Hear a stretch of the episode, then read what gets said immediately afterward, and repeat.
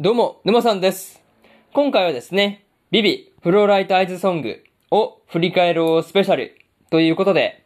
えー、ビビフローライトアイズソングの1話から13話と総集編ですね。これの感想を順番に語っていくっていう特番になっております。はい。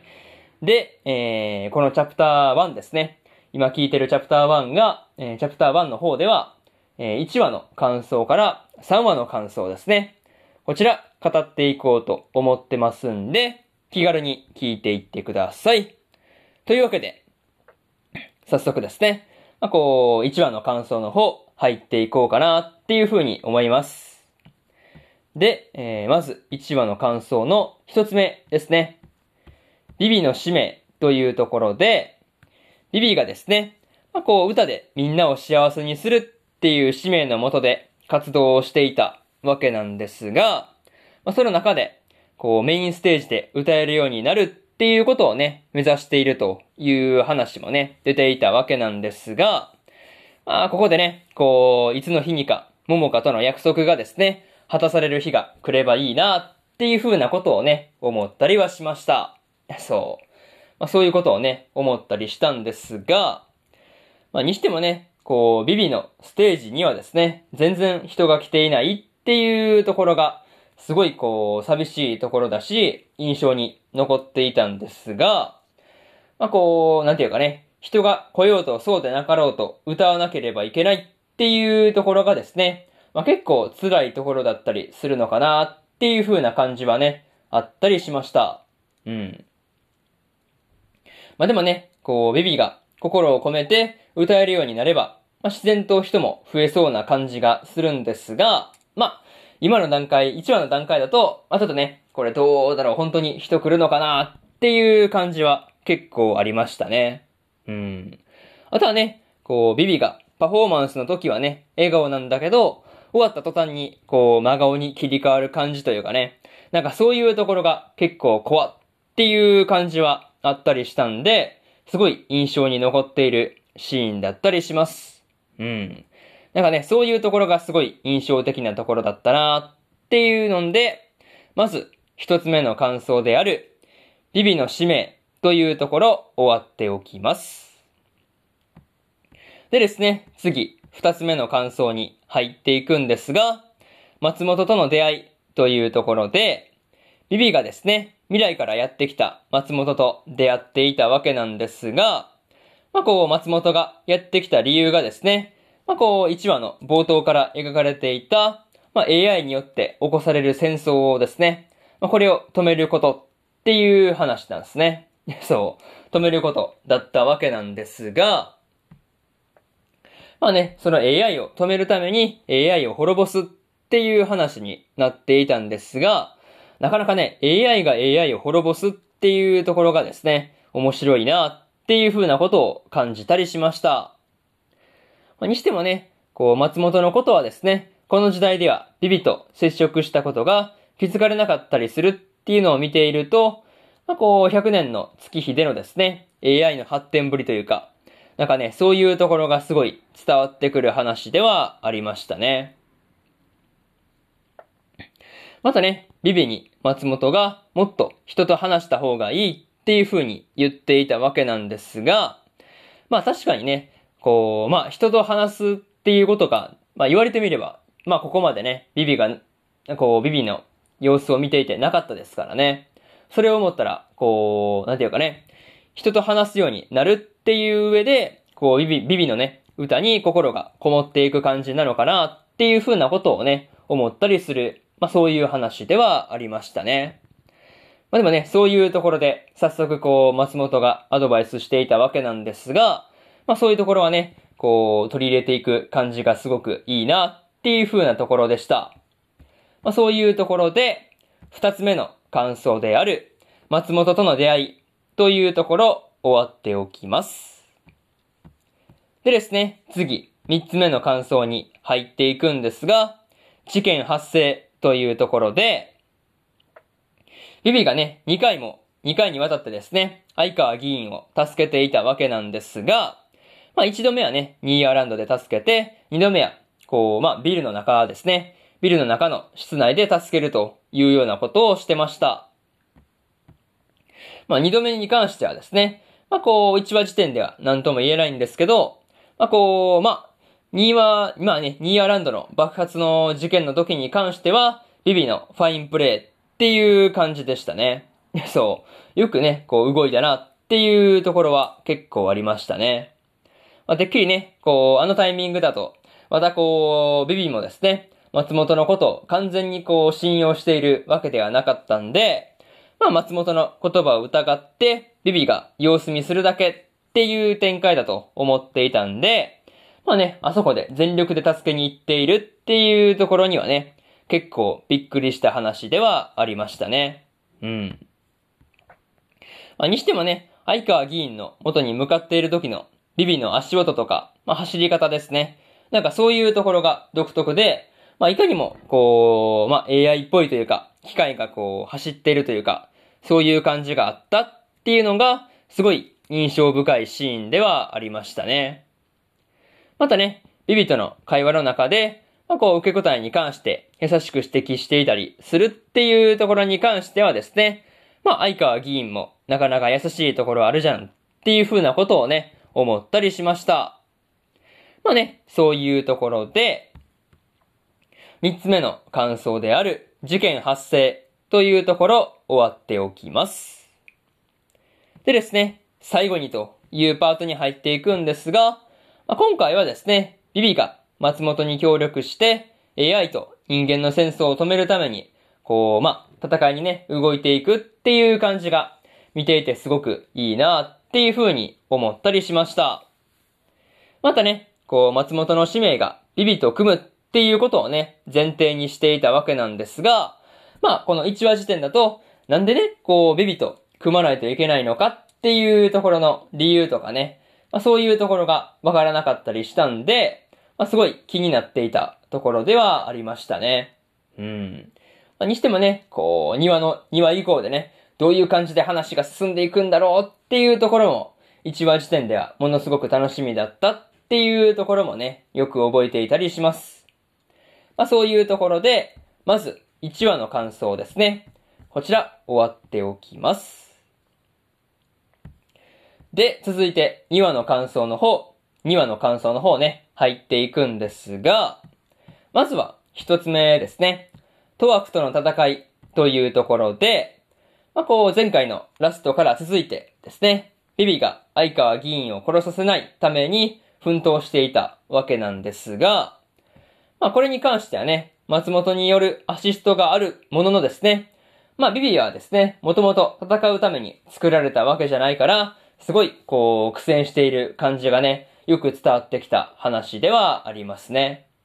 まあでもね、こう、元々の使命はね、歌で、まあ歌で、こう、まあみんなを幸せにするっていうところがあったりするんでね、まあそこに戦いの要素なんか一個もないですよね。そう。まあそれはそうだよねっていう感じですごい納得がいった話ではあったんですが、まあにしてもね、こう、ま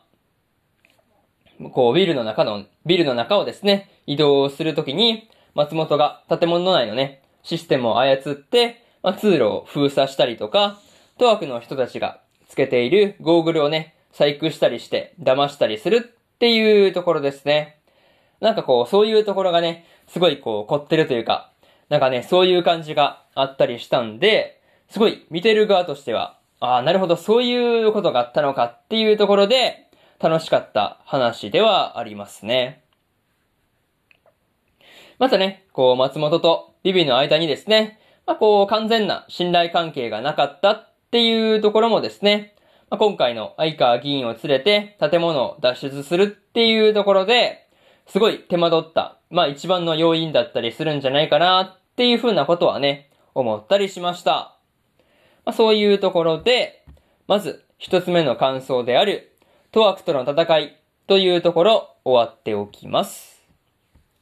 で、次、二つ目ですね。選ばれた理由というところで、まあ、ここでね、松本の口からパートナーとしてビビが、ビビが選ばれた理由がですね、明らかになっていたわけなんですが、まあ、まさかのね、100年前から松本がいた時代まで、こう、まあ、ビビがですね、まあ生き残っていたっていう理由だけですね。そう。まあ、その理由だけで、まあ選ばれたんだっていうところに関してはですね、まあ驚きしかなかったなっていうところではありましたね。まあそれに、こう、ビビがですね、歌でみんなを幸せにするっていう使命をね、果たす前に、こう、博物館送りにされてしまっているっていうところが、まあ、結構かわいそうだなっていう風なことをね、思ったりしました。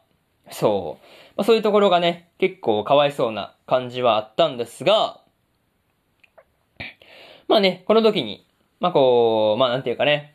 うーん、まあ難しいんですけどね、まあなんていうかこう、まあ歌でみんなを幸せにするっていう使命がですね、まあ、このまま行ったら、ビビは叶えることなく博物館送りっていうところがね、まあ見えたような感じがあったりしたんで、まあね、こっからビビがどう動いていくんだろうっていうところはね、すごく気になっていたところではありました。あとはね、こう、テロリストの人たちをですね、まあ、こう、助けたビビが、こう、松本に対して、まあ、いつまで稼働するかじゃい、まあ、稼働するかじゃなくて、どう稼働し続けるかっていうことをね、すごくね、言っていたわけなんですが、まあ、こう、そういうところ言う、まあ、こう言い切るところがですね、まあ、めちゃめちゃかっこよかったなっていうところではありました。まあね、そういうところで、二つ目の感想である、選ばれた理由というところ、終わっておきます。でですね、次、三つ目の感想に入っていくんですが、救えた命と、というところで、まあこう、ラストで、1話のところですね。ラストの、まあこう、ビビと約束をしていた、こう、まあ、桃香がですね、まあ死んでしまうっていうところに関してはね、結構辛いところではありましたね。そう。まあこう、まあまさかね、1話でこう、約束していた桃香が死ぬなんて、本当にこう、まあ、予想外というかね、いや、めちゃめちゃ、だからこそびっくりしたっていうところではありましたね。まあでもね、こう、あそこで飛行機事故がなかったら、まあ必要以上に未来が変わってしまうから、助けてはいけないっていう松本の意見を聞くと、まあ、確かにタイムパラドックスをね、こう避けるっていう点に関しては確かに正解なんだろうけど、そのためにね、救える命を、まあ、見捨てるっていうところがですね、こう、なんとも複雑な気分になってしまったなっていうところでした。まあね、それに関しては結構ね、辛かったんですが、まあ、急に、こう、松本とビビがですね、戦ってる感じになったっていう時はね、まあ、見てる側として驚いたんですが、まあ、ビビがですね、桃香を助けに行こうとしていたっていうのが分かった途端にですね、すごい、こう、悲しくなってしまったところではありましたね。またね、こう、相川議員やテロリストの人たち、テロリストの、まあ、こう、当枠の人たちはですね、助かったんだけど、桃香の乗った飛行機がですね、目の前でざ、こう爆発するっていう、この残酷さというか、なんかね、そういうところが、こうめちゃめちゃ辛かったなっていう話でした。まあね、こう未来を知ることができてもですね、必ずしも何かしてやれるわけじゃないっていう中で、ビビがね、どう100年の時を生きていくのかっていうところが気になっているところではありますね。まあ、そういうところで、三つ目の感想である、救えた命と、というところ、終わっておきます。でですね、最後にというパートに入っていくんですが、今回はですね、ビビが相川議員を助けて、隣のビルに移るっていうところはですね、すごいアクションシーンだなっていう風なことを思ったりしました。またね、ビビに助けられた相川議員がですね、こっからどうしていくのかなっていう話とか、ビビがですね、助けたトワクの人がですね、ビビの正体に気づいた節があったんですが、まあ、そのことがね、今後のストーリーに、まあ、影響を与えていくんですが、まあ、この時点ではどういう風にね、影響を与えていくのかなっていうところが、すごい楽しみでワクワクしていたところではありますね。まあ、とりあえず、こう、次回のビビがですね、どうなるのか、今から楽しみですというところで、2話の感想はですね、えー、2話の感想の方終わっておきます。でですね、次、3話の感想に入っていくんですが、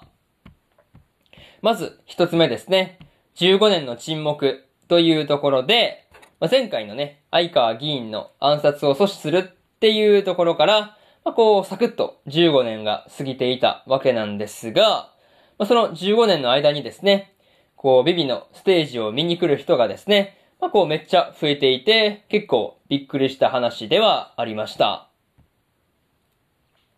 まあ、しかもね、記事にも、心のこもったパフォーマンスって書かれているところがですね、まあ、すごいこう、まあ、そういうところにね、ビビの進歩というか、そういうところが感じられて嬉しかったなっていうところではありましたね。そう。すごい、こう、ビビがね、15年間で、こう、着実に一歩一歩進んでるっていうところが、まあ、そういう歌のところからね、伝わってきた話ではあったんですが、まあ、にしてもね、こう、まあ、松本がですね、不必要な改変を避けるために、こう、15年間ね、眠っていたっていう風には思わなかったですね。そう。てっきりね、15年間、ビビと一緒に何かしているっていう風に思っていたんで、あまあでも確かにね、歴史の、まあ不要な改変を避けるために、自分は何もしないでおくっていうところは、なるほどなっていう感じではありましたね。またね、AI 命名法によって優れ、まあね、より優れた AI 人権法が成立したり、相川議員がですね、ビビに感化されちゃったりしていたっていう話がね、出ていたんですが、まあ、それらに関してはね、大丈夫なのかなっていう感じで、まあ、ちょっとね、こう、まあ、不安になってしまう要素ではありましたね。まあ、そういうところで、まず、一つ目の感想である、15年の沈黙というところ終わっておきます。でですね、次、二つ目の感想に入っていくんですが、宇宙での労働というところで、ビビがですね、宇宙ホテルサンライズで、まあ、こう、乗務員として働いていたわけなんですが、まあね、ここでは、ビビの後継機にあたるですね、エステラが、ビビの表情をね、柔らかくしようとした時の感じというかね、なんていうかこう、頬をね、こう、まあ、揉むというか、まあ、そういうところの感じがですね、すごいこう、まあ、姉妹のイチャイチャだっていう風に思うと、なんかね、思わずにやけてしまうところではありましたね。そう。すごい見てる側としては微笑ましいところではあったんですが、まあね、その後の、こう、無重力のイベントとかで、ビビがね、水をかぶって着替えをするっていう時にね、まあ、こう、笑顔の可愛いルクレールがですね、見せたこう、暗い表情ですね。まあこれがね、ちょっとこう、まあ、いかにも闇がありそうな感じでですね、すごく、というかね、まあ、まあ、めちゃめちゃね、嫌な予感がしたところではありました。まあ、にしてもね、こう、エステラも、ルクレールの二人もですね、まあ、こう、まあ、こう、なんていうかね、接客を受け持つ AI だけあってですね、すごい、こう、表情が豊かだな、っていう風なことをね、このあたりの、まあ、こう、話では思わされたっていうところですね。まあ、そこにはね、やっぱりこう15年もすれば AI の技術もね、だいぶ発展してるなっていうところが伝わってくる話ではありましたね。うん、まあ、そういう風な話だっていう風に勝手に思っているだけなんですが、まあでもね、こう、ビビ、ビビにもね、後継機ができているっていう話が、なかなか新鮮で面白いところではありました。まあそういうところで、二つ目の感想である、宇宙での労働というところ終わっておきます。でですね、次、三つ目の感想に入っていくんですが、エステラは無実というところで、松本がですね、かたくなにエステラのですね、ことを破壊すべきっていう風に主張していたわけなんですが、まあビビはですね、ビビはそれに関しては、こう全然乗り気じゃないっていう感じがね、結構ありましたね。まあね、エステラの部屋での話だけならですね、エステラはオーナーの志を受け継いでいて、とてもサンライズを落とそうとしている悪人には見えなかったわけなんですが、まあでもね、こうラストのところでですね、ルクレールの首をこう引きちぎる、まあこう描写があったりしたんですが、まあそれを見て、こう印象がね、ガラッと変わってしまうところではありましたね。そう。まあこれに関してはね、まあ、この真相は次回分かったりするんですが、まあ、この段階ではね、エステラの評価というか印象がね、悪い方向に傾いていくっていう感じではありました。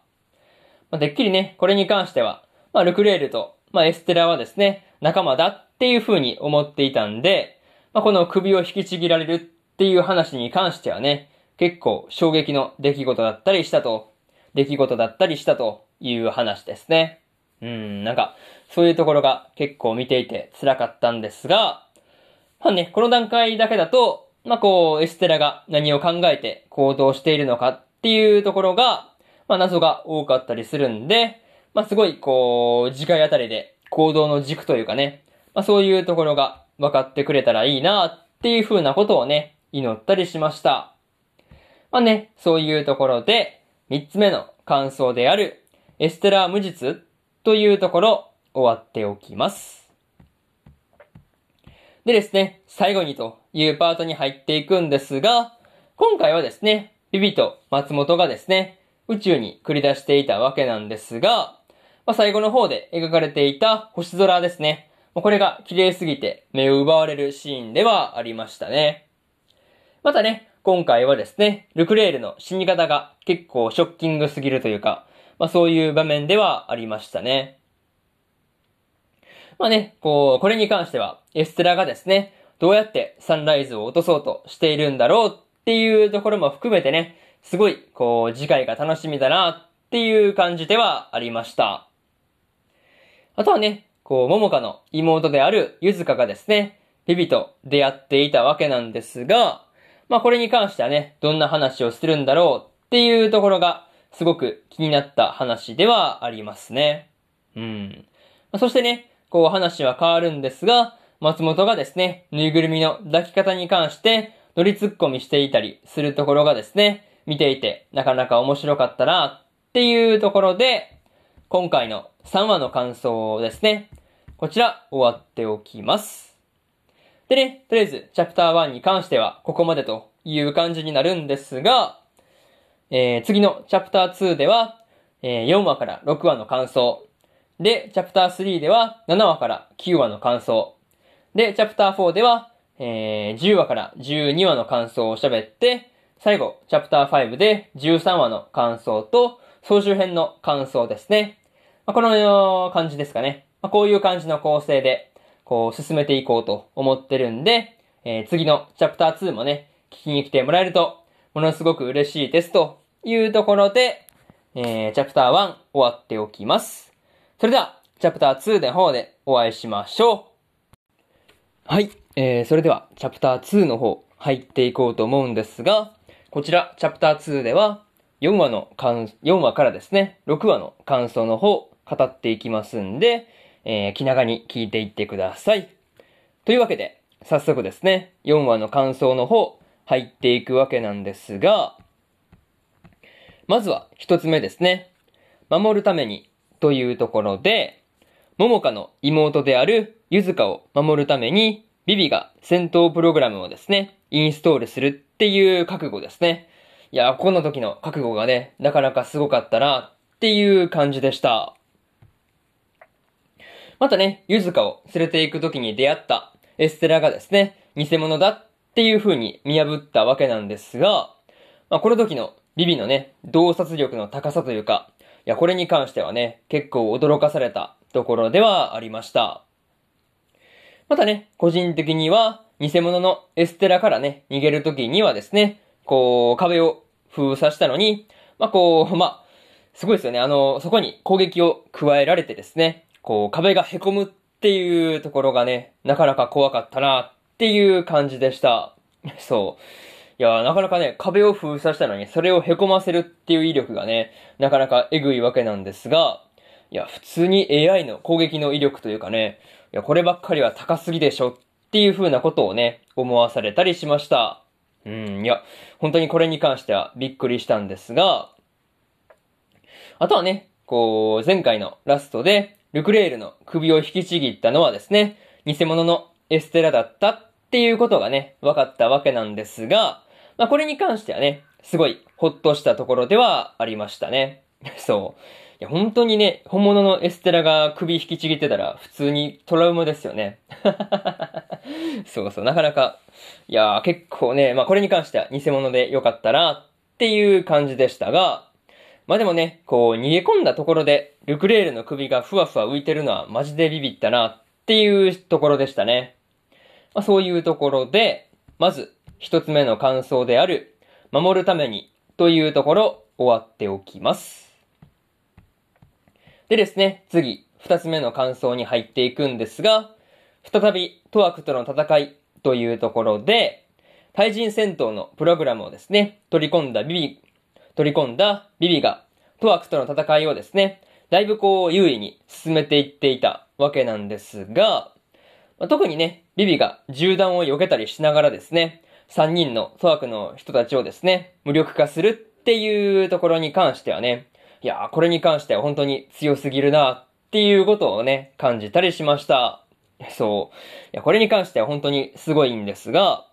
またね、エステラの妹のエリザベスがですね、まあ、こう廃棄されたっていうのを、トワクの人たちに拾われていたっていうところが、まあ、今回の冒頭のシーンだったっていうところがわかると、あ、そういうことだったのかっていうので、すごい、もやもやが晴れるような感じがありましたね。そう。あ、なるほどなっていうこの納得感がすごかったわけなんですが、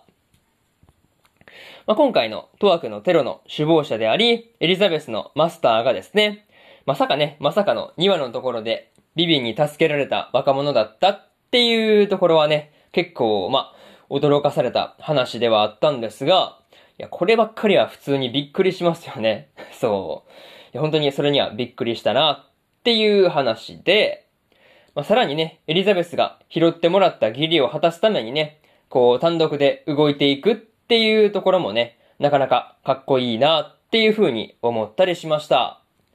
なんかそういうところは結構、エリザベスがかっこいいというか、なんかね、うーん、まあなんて言うんだろうね、ちょっとこう、まあ、かっこよさというか、そういうところがあったなっていう感じでした。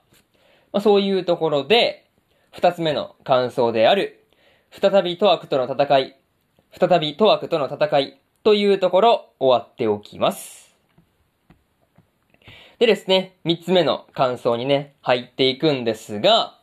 姉妹の共同作業というところで、エステラがですね、サンライズは沿岸部の都市に落ちるっていう風に言った時はね、まあ、結構びっくりしたんですが、まあ、その対策として地上に落ちる前に燃え尽きるようにするっていうところですね。いや、まあこれに関しては本当に脱帽でしたね。そう。いや、まさかのその燃え尽きるっていうところでね、自分も一緒に燃え尽きるっていう覚悟がなかなかすごいなっていう風に思いましたね。まあ、しかもね、この時の、まあ、こう、作業がですね、エステラとエリザベスの、こう、最初で最後の共同作業っていう単語だけでね、いや、もうこれはもう泣くしかないっすよね。そう。いや、もう普通に泣きそうになってしまうところではあったんですが、まあでもね、こう、まあ、なんだかんだね、泣いてしまったのはね、こう、サンライズが落ちていく中でもね、こう、エステラがちゃんとこう、アナウンスを続けて、こう乗客をね、最後まで楽しませようとしていたっていうところなんですよね。そう。なんかそういうところが結構泣かせてくれるじゃねえかっていう感じがあったんですが、本当にね、エステラのサービス精神というか、そういうところがプロすぎてやばいっていう感じでしたね。そう。こればっかりは本当にすごいなっていう風に思ったんですが、まあ、プラスね、こう、二人がサンライズと共に燃え尽きていくっていうところで、まあ、こう、手をね、ぎゅっと握っているっていうところがですね、まあ、こう、まあ、なんていうかね、胸を締め付けられるような、まあ、そういう気持ちになったりしました。まあ、そういうところで、三つ目の感想である、姉妹の共同作業というところ、終わっておきます。でですね、最後にというパートに入っていくんですが、今回はですね、エステラとエリザベスがまあ、こう、最後にね、共同作業をするっていうところが、なかなか感動的な場面ではありました。まあ、そもそもね、今回の事件っていうのがね、エリザベスが廃棄されていなければ、まあ、こう、こんな風にサンライズが、まあ、ならなかったんだなっていう風なことを思ったりすると、まあ、ちょっとね、こう、複雑な心境になったりするという感じですね。あとはね、ビビの妹がですね、エステラであり、まあ、その同型型ですね。がエリザベスなわけなんですが、まあこう、まあそれを考えるとですね、ビビとエリザベスの戦いはですね、まあこう、ある意味姉妹喧嘩っていう風に捉えてもいいのかなっっていう風な感じでした。またね、エステラの歌を聴いて、ビビがね、悔しがったりしているっていうところを見ると、また一歩ね、ビビが成長していきそうな感じで、まあ、こう、ビビのね、歌の上達がより一層楽しみになったなっていう感じでした。まあね、こう、ここで、えー4話の感想の方、終わっておきます。でですね、次、5話の感想の方、入っていくんですが、まず、一つ目ですね。5年という年月というところで、前回から5年後の世界で、再びですね、ビビと松本が行動を再開していたわけなんですが、まあね、こう、前回のサンライズの一件からですね、AI 技術が、まあこう、これまた進歩したみたいなんですが、まあ確実にですね、元々の歴史軸からはそれていってしまっているっていう感じでした。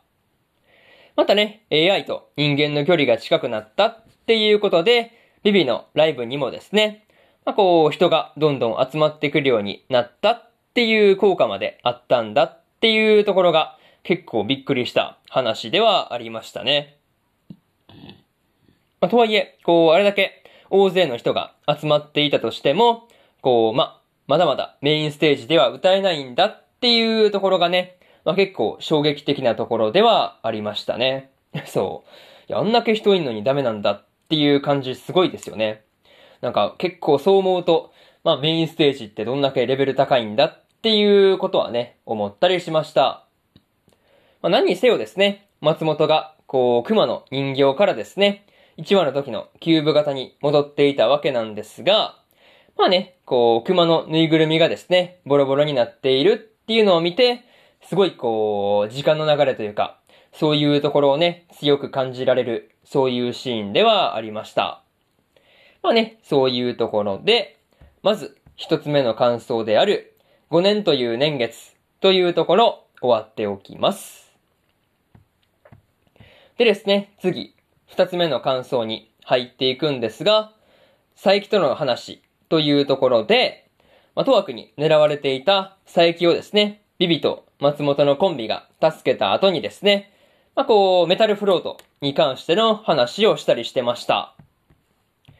まあ、この時にですね、メタルフロートが人類の手に余る代物だっていう風に理解しているあたりからもですね、こう、佐伯の AI の研究者としての、まあ、優秀さというか、まあ、そういうところがね、伝わってくるところではありましたね。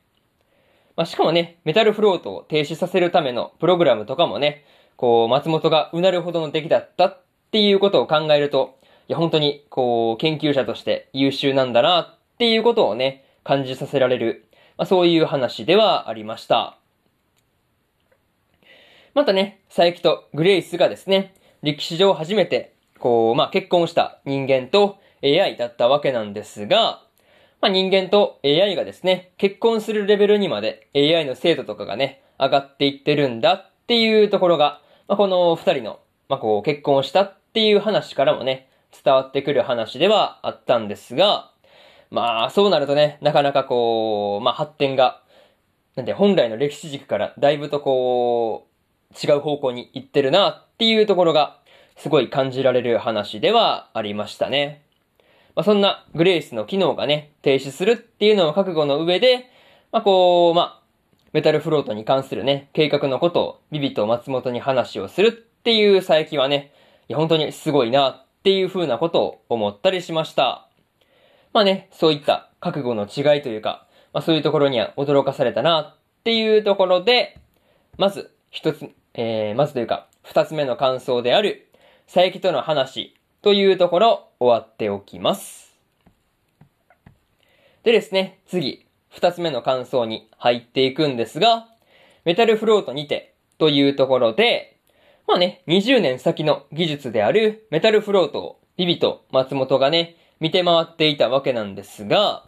まあね、こう、ざっと見た感じからしてね、確かに人類の手には余る場所だなっていう風なことをね、感じました。まあでもね、ここでできた、まあ、ここで出てきた M がですね、客人をもてなそうとね、頑張っていたりするっていうのを見ていると、なんていうかね、こう、嫌いにはなれないというか、まあそういう感じがあったりしましたね。またね、こう、サプライズとして、ビビの歌がこう、歌われていたわけなんですが、まあ、あれはね、こう、ビビの正体を見破ってのことなのかなっていうところですね。そう。まあ、こう、ビビの正体を見破ってのことなのか、別にそうではないのかっていうところがね、すごいこう、まあ、頭に引っかかったところではありましたね。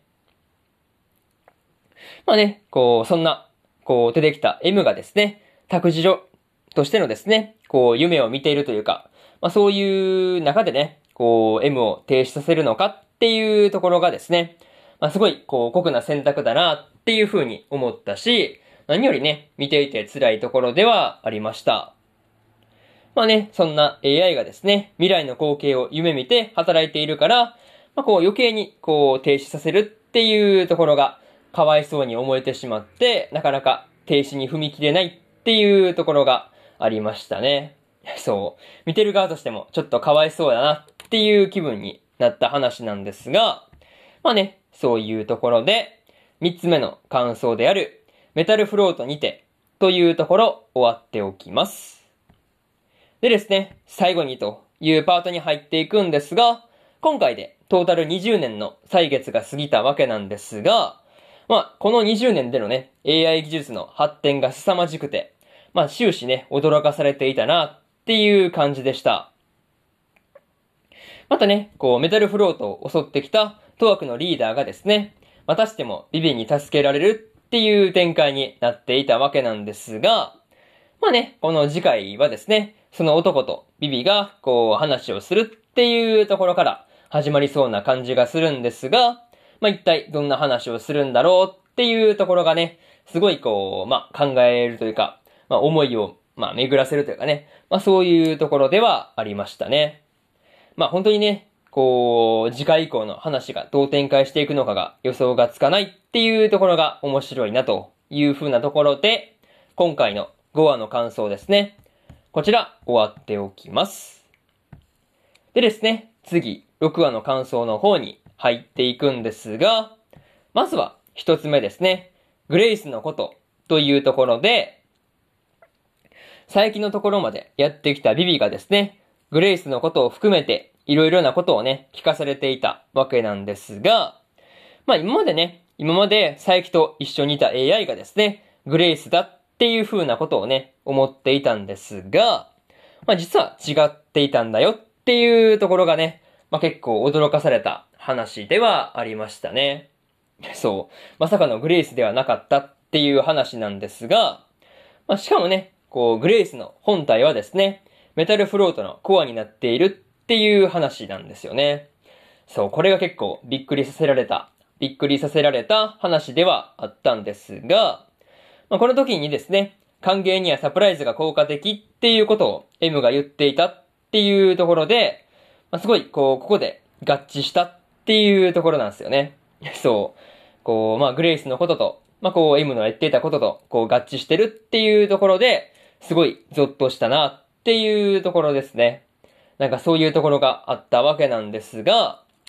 またね、こう、暴走もメタルフロートをね、人類のために守るんだっていう新たな使命を課されている、こう、グレイスとの間にですね、まあこう、まあなんていうか、停止プログラムとがね、衝突した結果だったっていうことが分かるとですね、まあこう、なんていうか、こう、暴走とね、グレイスの、こう、使命とかぶつかったという、この、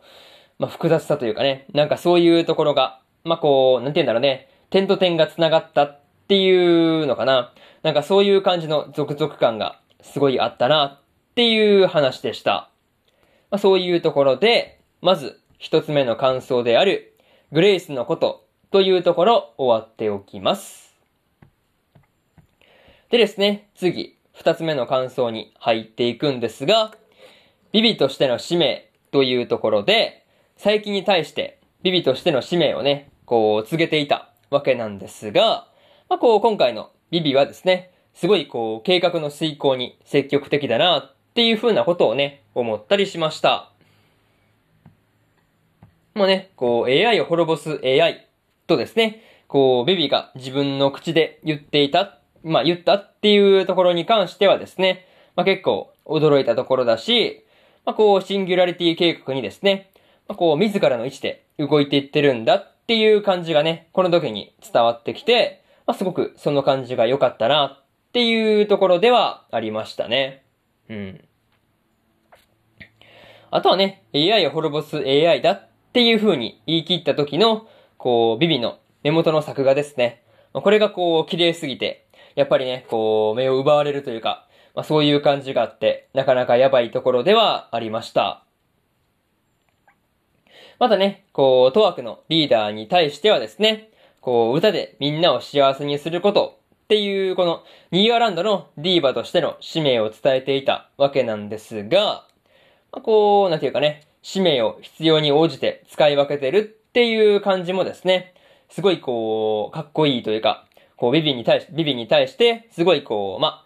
なんていうのね、こう、いろんな顔を持ってるっていう感じがあって、すごいかっこいいなっていう風なことをね、個人的に思ったりしました。なんかね、そういうところがすごい良かったなというところで、二つ目の感想である、ビビとしての使命というところ終わっておきます。でですね、次、三つ目の感想に入っていくんですが、三つ目はコアの破壊というところで、ビビビビがですね、メタルフロートのコアであるグレイスを破壊するために動いていたわけなんですが、まあ、こう、ここでね、またしても妹を殺す羽目になるっていうのがね、なかなか残酷だなっていうところではありましたね。なんていうか、そういうところが結構エグかったんですが、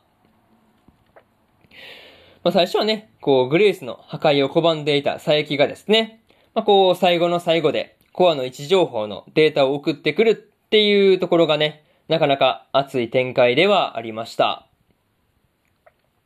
まあ、とはいえね、こう、ビビに対して位置情報を送った後、こう、佐伯が泣いているっていうところに関してはね、見ていて辛かったなっていう感じでした。そう。すごい見てる側として辛かったんですが、またね、こう、グレイスを破壊する道中で、大量の松本で構成された乗り物でこう、メインタワーを、メインタワーをね、目指すっていうところの、こう、カメラワークというかね、まあ、そういうところの、こう、まあ、本当にね、カメラの動きがすごく過ぎてですね、こう、ついつい、こう、画面に食いつくように見てしまったな、っていうところではありましたね。そう。なかなかこれに関しては本当に、お、すげえって思いながらね、こう食いついてみたのをね、未だに覚えてますという感じで、ただね、こう、ラストでグレイスの後を追うように、佐伯がですね、拳銃自殺してしまうっていうところに関してはですね、マジでショックだったなっていうところでしたね。そう。こればっかりはちょっとね、思っていた以上にショッキングな感じではありました。まあ、そういうところで、三つ目の感想である、コアの破壊というところ終わっておきます。でですね、最後にというパートに入っていくんですが、今回はね、またしてもこう、トワクの柿谷がですね、日々に助けられていたわけなんですが、まあ、こう、ここまで行くとですね、トワクのリーダーが、まあ、ヒロインにしか思えないなっていうところではありましたね。そう。まあね、そういうところが思えてしまったわけなんですが、またね、佐伯が自殺した時に、こう、ビビの右手にですね、グレイスを殺した時の、こう、青色の、こう、液体がついていて、左手にはね、佐伯の赤い血が付着しているっていうところがね、まあ、こう、恐ろしいほどに、こう、記憶に残っているところではありますね。まあとはね、こう、メインタワーでビビと自爆しようとした M のこともね、すごいこう、思い返してみると、残念な気持ちになってしまったところではありましたね。まあね、今回のことがね、こう、次回以降の、こう、ビビの、ビビのね、行動に対して、どういう影響を与えていくのかっていうところですね。まあ、これがこう、楽しみなところではあるという話で、6話の感想の方、終わっておきます。でね、えー、チャプター2の方はここまでという感じになるんですが、引き続き、チャプター3の方ではね、続きの7話、7話からね、9話の感想の方を順番に喋っていって、で、えー、チャプター4では10話から12話、で、チャプター5ではえー、13話と総集編のね、感想を喋っていこうかなっていう風に思ってるんで、まだまだね、続くんで、気長に聞いていってください。というわけで、えー、次のチャプター3でお会いしましょう。それじゃあね。はい。それでは、チャプター3の方、入っていこうと思うんですが、チャプター3ではですね、7話の感想から9話の感想ですね。えー、この感想を語っていきますんで、えー、気長に聞いていってください。というわけで、早速ですね、7話の感想の方に入っていこうと思うわけですが、まず、7話の1話目の、まえ、7話の1つ目の感想ですね。えー、歌の祭典というところで、ゾディアックサインズフェスという歌の祭典にですね、ビビもですね、ビビも招待されていたわけなんですが、歌姫型の AI が、まあ、一体何体いるんだっていうところですね。まあ、その辺がふと気にはなったところではありました。というかね、こう、ビビがいつの間にやらですね、連日メインステージを埋め尽くすほどの人気が出ているっていうところがね、まあ、この話、このあたりの話の、まあ、こう、一番驚かされたところではありました。そう。まあ、結構驚かされたっていう話なんですが、まあ、しかもね、こう、雰囲気からして自信満々な態度と言動で、なんていうかね、こう、本当に大物になったっていう感じが、まあ、こう、溢れ出ていたわけなんですが、まあね、本当にこう、前回までとは別人じゃないかっていう風にね、思えてしまうレベルではあったんですが、まあね、実際別人ではあるんですが、まあね、この時はまだまだわからなかったんで、いや本当に、どうしたんだビビっていう感じではありましたね。うん。まあ実際、こう、会場入りする時とかはですね、こう、ビビもですね、大御所っていう風に言われていたわけですからね。それを思うと、こう、なかなかこう、なんて言うんだろうね。すごいこう、大物になったんだなっていうところをよく感じられるところではありましたね。またね、こう、笑顔とかの表情を作るっていうところが、すごい、こう、なんていうかね、うーん、まあ、ごくごく自然というか、自然な感じになってるなっていう風なことを、ステージの上でのビビをね、見ていて感じたりしました。まあ、そういうところで、まず、一つ目の感想である、歌の祭典というところ、終わっておきます。でですね、次、二つ目の感想に入っていくんですが、オフィーリアとの出会いというところで、ビビがですね、ゾディアックサインズフェスの会場でですね、オフィーリアと出会ってましたね。まあ、初登場のところからですね、こう、水に落ちてしまっているっていう、なんていうかね、こう、ドジっ子っぷりですね。ドジっ子な感じがですね、すごい、こう、可愛い感じではあったんですが、まあ、しかもね、オフィリアがですね、小劇場のまあ、こう、妖精っていう風に呼ばれていたりするっていうところもね、なかなか可愛い感じではありました。またね、こう、歌に関してはですね、さすがはシスターズっていう感じではあったんですが、まあ、この時点で歌い終わった後のオフィリアの表情がですね、こう何かしら闇を抱えていそうな感じがね、すごくしたなっていうところもね、すごい印象的で覚えていたりします。まあ、にしてもね、オフィリアっていうのはね、オフィリアってね、こう、なんていうかね、こう、ビビが61歳であることとかね、こう、今まであった AI で最年長とか言っちゃうところがですよ。まあ、ところが、すごい、こう、素直だなっていう風なことをね、思ったりしました。そう。すごいこう、正直に言っちゃうところがね、なんとも面白いところではあったんですが、まあ、この時にですね、61歳って言われてですね、まあ、こう、顔が引きつってるビビがなかなか面白かったなっていうところでした。そう。まあ、これに関してはね、なかなか笑ってしまったところではありました。まあね、そういうところで、二つ目の感想である、オフィーリアとの出会いというところ終わっておきます。でですね、次、三つ目の感想に入っていくんですが、松本との再会というところで、ようやくですね、松本とビビがですね、再会していたわけなんですが、松本のことをね、覚えていないっていうところをね、見た感じ、やっぱりこう、前回の佐伯が自殺した後に、こう、再起動というかね、そう再起動した時点で、こう、記憶が消えてしまっているのかっていうところで、すごいこう、まあ、なんていうかね、ここまでのこう、不審な点というか、そういうところが全部繋がって納得がいったところではありました。ただね、ビビと話をした松本のよそよそしい態度とかをね、見ていると、まあ、こう明らかに、今のビビをね、巻き込まないようにしているっていう感じが、すごくね、なんかこう、感じられたところではありました。まあ、それとですね、松本がビビにですね、口で任されてるっていう展開はですね、なかなかこう、今までとはですね、立場が逆転しているっていう感じで、なかなかこれはこれでレアな光景だなっていう風なことをね、思ったりしました。またね、松本とビビがですね、話をしていたステージのような場所ですね。これってこう、確か1話でも出てきていた場所だよなっていう風なことは思ったりしました。まあね、こう、これに関しても何かしら意味があったりするのかなっていうところで、すごい個人的には気になっていたところではありますね。そう。まあね、この辺も何か話して関係してくるのかなとかね、なんかそういうところをすごい考えていたのをね、なんか覚えてますね。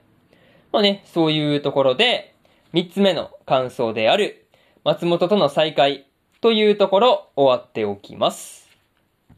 でですね、最後にというパートに入っていくんですが、個人的にビビという名前のことをね、覚えていないのを聞いたときですね、こう、まあ、ももかのこととかもね、覚えていないのかっていう感じで、ちょっと、こう、辛くなってしまったところではありましたね。またね、今回の松本の目的はですね、オフィーリアの自殺を止めるためっていうところなんですよね。そう。まあ、止めるっていうところが目的としてあったっていうところが結構びっくりした話ではありました。っていうかね、そもそも AI が自殺するっていうところにね、すごいこう、技術の発展とかを感じるんですが、まあ実際にね、オフィーリアもですね、何かこう、闇というか、まあそういうところを抱えていそうな気配があったりしたんで、まあそこをね、改善すれば自殺を止められたりするのかなっていう風なことはね、考えたりしました。まあでもね、こう、今までの流れからしてね、まあシンプルにこう止められるのかっていうところが、すごいこう怪しい感じがするんですが、まあここからね、どうなっていくんだろうっていうところで、すごいワクワクした話ではありました。まあそういうところで、とりあえず7話の感想の方終わっておきます。でですね、次、8話の感想の方入っていくんですが、まずは一つ目ですね。パートナーの話というところで、オフィーリアのパートナーの話がね、出てきたりしていたわけなんですが、まあ、アントニ、アントニオがですね、ただただいい人だなっていうところが、この話を聞いた時の印象ではありましたね。まあ、うん、まあ、いい人っていうよりかはね、まあ、いい AI って言った方が正しい感じはするんですが、まあね、うん、まあ、いい人っっていうことにしておきましょうか。うん。まあでもね、こう、ここでアントニオの話をしているときに、こう、穏やかで温かい雰囲気になりつつも、こう、頑張らなきゃっていう風に思ってるオフィーリアの感情がね、こう、全部出ている感じというかね、なんかこう、この二つの、こう、雰囲気とかね、感情とかが、こう、合わさってるというか、なんかそういうところがめちゃめちゃ好きだなっていう風に感じたりしました。なんか、そういう感じがすごい個人的には好きなんですが、まあいつもね、こう、身近で応援してくれていたアントニオがですね、5年前に機能を停止してですね、ボディが、まあこう、ボディだけがね、残っていたわけなんですが、まあオフィリアからすればね、まあそんなアントニオを見るたびにですね、こう、なんていうか、まあ辛くなっているというか、こう、アントニオのためにも頑張らなきゃっていう風に思えるのはいいと思うんですけど、まあすごいね、重く捉えすぎてしまってそうだなっていう風なことはね、感じたりしました。いや、ほんとね、この辺の話を見ていてですね、オフィリアがただただ、ただただ、こう、使命にまっすぐないい子だなっていう風なことを感じた場面ではありました。まあ、そういうところで、まず一つ目の感想である、パートナーの話というところ終わっておきます。でですね、次、二つ目の感想に入っていくんですが、ビビのことというところで、松本がですね、ビビの話をしていたわけなんですが、まあ、松本が頑固で無茶ばかりするっていう風に言った時にですね、こう、まあ、その実際に頑固で無茶をしていた、無茶ばかりしていた時の場面とかがね、出てきたりするっていうところで、すごい、こう、懐かしいというか、時間の流れというかね、そういったところを感じたりしました。まあね、こう、まあ、実際、こう思ったことなんですが、今の松本とビビの距離感がですね、すごいこう、ぎこちなかった1話の時とかね、まあ、そういう時代の頃のことをね、思い出したりするんですが、まあ、松本自身もですね、なんとなくその辺は感じ取ってそうな感じがね、まあ、そういうところがあったんですが、まあ、そんなビビがですね、当枠のリーダーの人にですね、まあ、こう、まあ、柿谷に何かしらこう撃たれたっていうことと、オフィリアの映像が偽物だっていう風に気づいた時にね、こう、まあ、どっちを取るかで迷って、こう、ぐるぐる回って焦っている松本が見ていてね、すごい面白かったなっていうところでもありましたね。そう。にしてもね、こう、佐伯が拳銃自殺した場所で倒れていたビビをですね、倒れているビビを、こう、改めて松本視点から見るとですね、こう、ビビが死んでるようにしか見えなかったなっていうのが正直な感想だったりします。まあね、そういうところで、なかなかこう、まあ、いよいよね、話がまたまた動き出したなっていう感じがあったりしたんですが、まあね、そういうところで、二つ目の感想である、ビビのことというところ終わっておきます。でですね、次、三つ目の感想に入っていくんですが、乗っ取りというところで、松本がですね、ハッキングした映像が偽物だった上にですね、オフィリアがアントニオに、アントニオに乗っ取られてしまっているっていうのがですね、なかなか衝撃的なところではありました。まあね、こう、屋上にオフィリアが現れたのに、こう、まあ、松本が間に合って、こう、一安心したところにですね、こう、畳みかけるように、オフィリアはもういないっていう風になる展開ですね。まあ、これはね、結構ゾッとする話ではありますね。そう。結構怖いところではあったんですが、まあ、個人的にはですね、終盤にかけてのオフィリアの声がですね、少しずつ変わっていくっていうところが、なかなか印象深いシーンではありましたね。そう。すごいその辺が印象に残っていたりするんですが、まあ、ここ結構びっくりするよね。急にこう、急にっていうか声がこう、徐々に徐々に変わ、アントニオのものに変わっていくっていうところの、まあ、なんていうんだろうね、びっくりっていう、まあ、びっくりというか驚きというかね、なんかそういうところがすごいあったわけなんですが、っていうかね、こう、アントニオがオフィリアを乗っ取った理由とか、まあ、こう、本物のオフィリアがね、本当にこう、もういなくなってしまったのかっていうところで、まあね、この辺に関しては、いろいろと、いろいろと気になるところが多すぎるなっていう感じではありましたね。いや、本当にね、これに関しては、この時に関してはですね、いや、どうなってんだっていう感じで、こう、次回までね、待ちきれるかなっていうところが、すごいこう、ま、思っていたりしたところではありますね。まあ、そういうところで、三つ目の感想である、乗っ取りというところ、終わっておきます。でですね、最後にというパートに入っていくんですが、今回はですね、オフィリアがアントニオに乗っ取られていたっていうところで終わったわけなんですが、まあ、その乗っ取った背景事情とかね、まあ、これが一体何なのかっていうところが、まあ、気になって気になって仕方がないっていうところではありましたね。あとはね、こう、捕まったビビが一体どうなってしまったのかっていう話とか、まあ、こう、当枠のリーダーである柿谷の狙いですね。まあ、そういったところが一体何なのかっていうところも気になったところではありました。そしてですね、エンディングの後のピアノの、ピアノの先生の回想にですね、一体どんな意味があるのかっていうところで、その辺にもね、注目しておきたいところではあります。っていうかね、ピアノの先生が事故の爆発で吹き飛ばされてしまうっていうところが、見ていて辛い場面ではありました。まあそういうところで、今回、というかね、まあ8話の感想の方、終わっておきます。でですね、次、続いて9話の感想の方、入っていくんですが、まずは一つ目ですね。まさかのグルというところで、まさかのね、柿谷とアントニオがね、グルだったっていうことが明らかになったわけなんですが、まあ、てっきりね、別々で動いてるものだという風なことばかり思っていたんで、これに関してはめちゃめちゃびっくりしたところではありました。またね、アントニオがオフィーリアを乗っ取っていたっていうことの話がね、深まっていったりとか、こう、柿谷が40年前のビビをですね、呼び戻そうとしていたっていうこととか、まあそういったところが、こう、徐々に徐々に明らかになっていくっていうところで、まあこの情報量の多さというかね、まあそういうところに圧倒される感じではありましたね。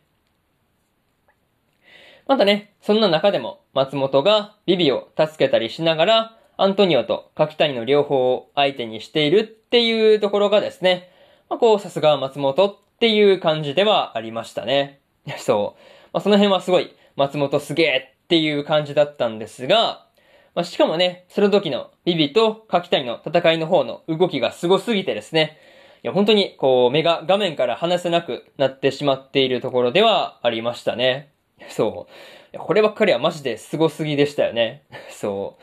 いや、本当にこればっかりは、まあ、この本当に戦闘シーンが凝ってるというか、本当にね、こればっかりは目が、もうずっとこう目で追っかけている感じだったんで、いや、本当に忙しかったよね。そう。絵を追っかけるのが忙しいっていうのはまさにこのことっていう感じではありました。まあね、そういうところで、まず、一つ目の感想である、まさかのグルというところ終わっておきます。でですね、次、二つ目の感想に入っていくんですが、事件の決着というところで、無事にアントニオの方もですね、柿谷の方も決着がついていたわけなんですが、まあ、正直ね、こう、気持ちのいい終わり方ではなかったなっていう感じでしたね。そう。なかなかこう、複雑な思いをしたわけなんですが、まあね、確かにこう、アントニオとオフィーリアの方もですね、こう、まあ、自戒ですね。まあ、こう、まあ、実質的に自殺っていうところは防げたわけなんですが、まあ、うーん、まあ、結果的にはね、こう、まあ、死んでしまっているっていうことに変わりはないですからね。まあ、それを思うと、なかなかこう、まあ、自殺するっていうところは阻止できてるよなっていうふうに思ったりしました。ただね、この時の松本とアントニオがですね、こう、パートナーを見捨てたのか、まあ、見捨てなかったのかっていうところの対比になっているっていうところがですね、まあ、個人的にはなかなか面白いなっていう風に感じたりしました。そう。すごいパートナーをね、こう、まあ、見捨てたか見捨てなかったかっていうこの違いがね、まさかこう対比になってるとは思ってなかったんで、すごいびっくりした話ではありましたね。それと、松本とビビがですね、シンギュラリティ計画を遂行するっていう風に言って、柿谷と戦ったりしているっていうところが、まあその後の戦闘シーンを含めて本当にいいシーンだなっていう風に思ったりしました。っていうかね、本当にこう、さっきも何回も言ったんですけど、戦闘シーンの作画がですね、いや、シンプルに凄すぎて、こう、本当にこう画面に食い入るように見るっていうのはこういうことだなっていう風なことをね、身をもって体、こう、まあ、感じたところではありましたね。まあ、そういうところで、二つ目の感想である、事件の決着というところ終わっておきます。でですね、次、三つ目の感想に入っていくんですが、最後の使命というところで、まあね、こう、ビビが最後の使命を果たすために、こう、まあ、歌っていたわけなんですが、まあ、歌っている時のアーカイブ上でですね、こう、ディーバが閉じこもっているビビに対して、こう、話をしているっていうところが、まあ、雰囲気的にものすごくいいなっていう風に思ったりしました。まあ、この時のディーバがですね、後をビビに託して消えていくっていうところがね、ただただいいシーンすぎてですね、いや、もうこれは泣けてしまうところではありましたね。そう。っていうか、こればっかりは泣かない方が無理っていうところが正直なところではありました。まあね、そんなディーバの思いを受けて、ビビが次回以降でどう動いていくのかっていうところですね。まあそこが気にはなっているところだし、まあ何よりね、ビビがディーバのように歌っていけるのかっていうところがね、すごいこう話の中で鍵になっていきそうだなっていう風なことをね、このこう、9話を見ながら感じたところではありました。またね、アーカイブ上でのやりとりの中で、ディーバがですね、松本のことを、私たちのパートナーはっていうところね、まあ、っていう風に言ってるところがね、マジで好きすぎるっていうところですね。そう。ここでね、私たちっていうこの、なんていうのね、複数形というかね、こう、まあ、ディーバとビビで、こう、二人にとってのパートナーっていう言い方をしてるっていうところがね、いや、本当にこう、いいですよね。そう。まあ、そういうところがめちゃめちゃ好きだったなっていうところで、三つ目の感想である、最後の使命というところ終わっておきます。でですね、最後にというパートに入っていくんですが、今回はアントニオとオフィーリアが機能停止する直前の、まあ、こう、まあ、お互いの言葉というかね、そういうところが切なすぎて、見ていて辛いところではありました。またね、柿谷が言っていた神の啓示なるものがですね、一体何なのかっていうところもですね、すごいこう気になる、まあ言い方するなっていう感じではありました。まあね、もしかするとこう、松本以外にも未来から過去に干渉してきている存在がいたりするのかなっていうところはね、すごいこう予感としてにぎ、まあこう匂わせてるというかね、そういうところはあったりしたんですが、まあ、それ以上のことは全くわからなかったっていう感じでした。まあ、とりあえずね、次回からの話がどうなっていくんだろうっていうところで、今から楽しみすぎるっていうのが、すごいこう、9話の段階での感想だったりします。まあね、そういうところで、まあ今回というか、えー、9話の感想の方、終わっておきます。というわけで、えー、チャプター3でですね、7話と9話の感想の方をね、こう、一通り喋ってきたわけなんですが、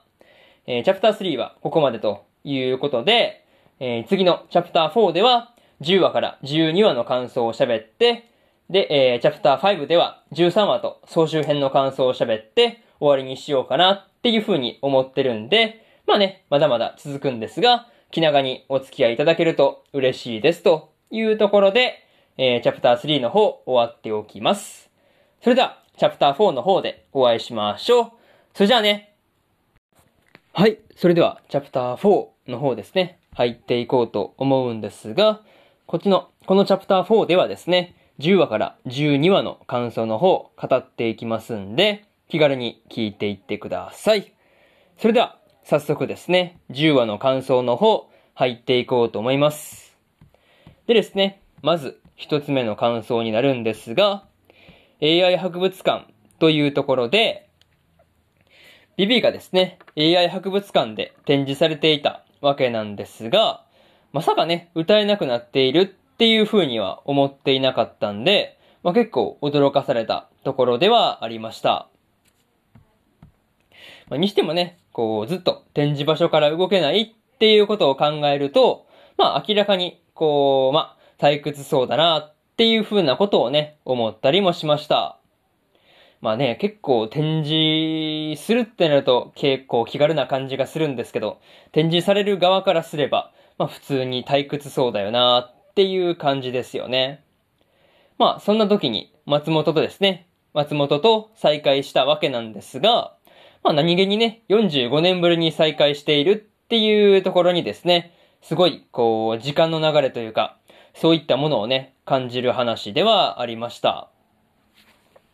なかなかね、そういうところにすごいこう感じたなっていう話と、あとはね、こう65年前に出会った記念日に、こうわざわざですね、ビビに会いに来るっていう松本がですね、すごいこうツンデレ感というか、なんかね、そういうところがあって、まあなかなかね、こう松本も素直じゃないんですけど、まあね、そういう出会った記念日とかをいちいち覚えてるっていうところですね。なかなかそういうところが良かったなっていう話でした。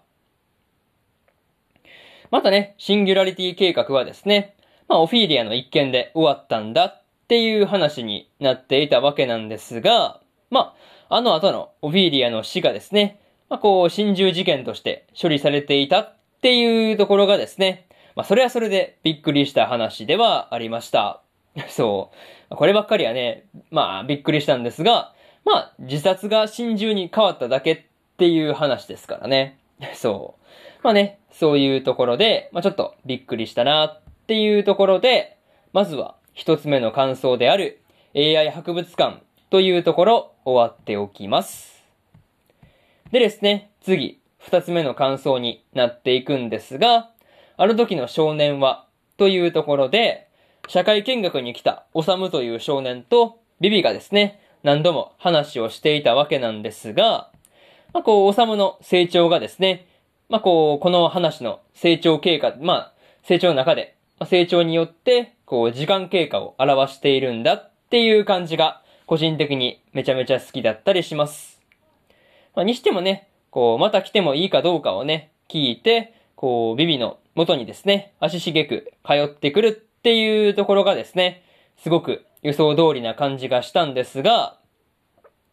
まあ、その、おさむという少年がですね、まさかの1話で出て、1話で出てきていた松本博士だったっていう風にはね、まあ思わなかったんで、まあこればっかりはびっくりしましたね。そう。まさかそうなるとは思わなかったんでね。うん。まあでもね、こう、この時の松本の頼まれ事っていうのはですね、まあこう、松本博士絡みのことだったりするのかなっていう風なこともね、思ったりしました。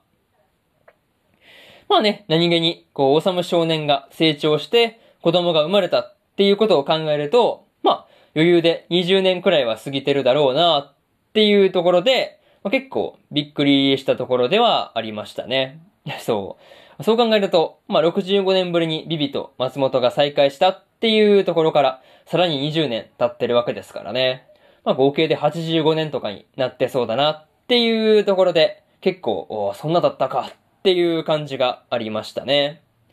まあ、それと、松本博士の子供がですね、ここからのストーリーに、こう、まあ、影響を与えてきたりするのかなとかね、すごいこの時は気になっていたところではありましたね。